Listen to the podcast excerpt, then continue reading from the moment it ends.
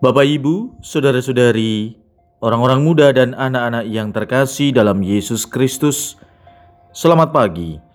Salam bahagia dan salam seroja untuk kita semua berkah dalam.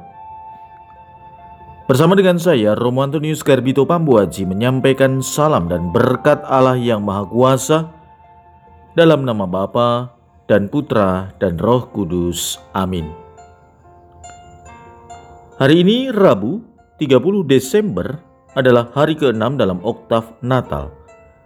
Bacaan pertama dalam liturgi hari ini diambil dari surat pertama Rasul Yohanes bab 2 ayat 12 sampai dengan 17. Bacaan Injil diambil dari Injil Lukas bab 2 ayat 36 sampai dengan 40. Ketika kanak-kanak Yesus dipersembahkan di bait Allah, ada di Yerusalem seorang nabi perempuan anak Fanuel dari suku Asyir, namanya Hana. Ia sudah sangat lanjut umurnya, Sesudah menikah ia hidup tujuh tahun bersama suaminya dan sekarang ia sudah janda berumur 84 tahun. Ia tidak pernah meninggalkan bait Allah dan siang malam beribadah dengan berpuasa dan berdoa. Pada hari kanak-kanak Yesus dipersembahkan di bait Allah, Hana pun datang ke bait Allah dan mengucap syukur kepada Allah serta berbicara tentang kanak Yesus kepada semua orang yang menantikan kelepasan untuk Yerusalem.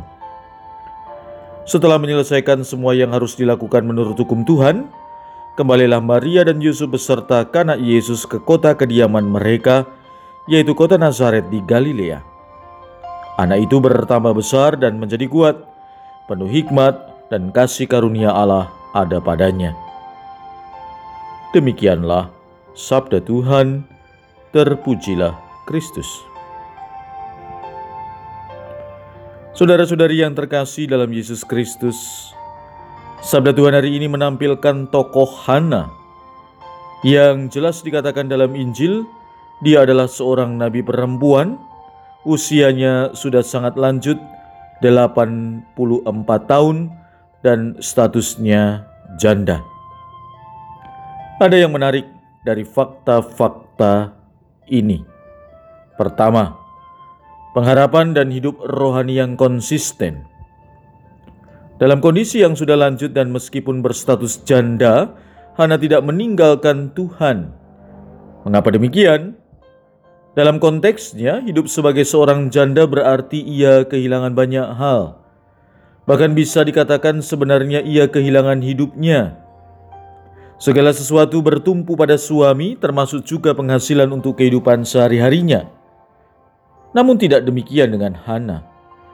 Kepekaannya itu menjadi tanda yang jelas bahwa ada kaitan erat antara kehidupan rohani yang mendalam dengan kepekaan akan suara Tuhan dalam hidupnya. Kehadiran Yesus menjadi jawaban atas pertanyaan dan pergulatan. Kehadiran bayi Yesus menumbuhkan harapan pembebasan dan keselamatan bagi Hana dan bagi bangsa Israel. Apa yang selama ini ia perjuangkan dan ia imani mendapat kepenuhannya dengan datangnya seorang bayi mungil dalam pelukan sang ibu. Penantian yang tidak sebentar akhirnya membuahkan sukacita yang mendalam pada waktunya. Inilah pengharapan yang sesungguhnya. Kedua, bersyukur dan menyaksikan Yesus. Sama seperti Simeon dalam perikop sebelumnya. Setelah berjumpa dengan bayi Yesus, Hana menyaksikan imannya telah menemukan Mesias penyelamat Israel. Simeon dalam penantian yang panjang bernazar tidak akan mati sebelum melihat keselamatan.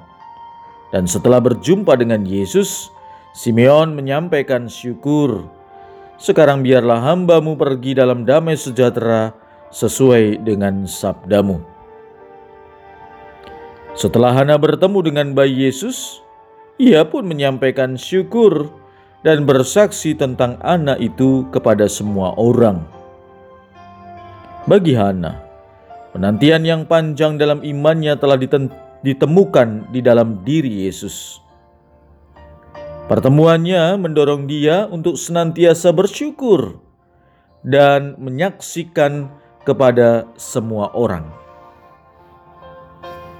Saudara-saudari, Injil hari ini ditutup dengan kalimat anak, maksudnya Yesus, bertambah besar dan menjadi kuat, penuh hikmat dan kasih karunia Allah ada padanya.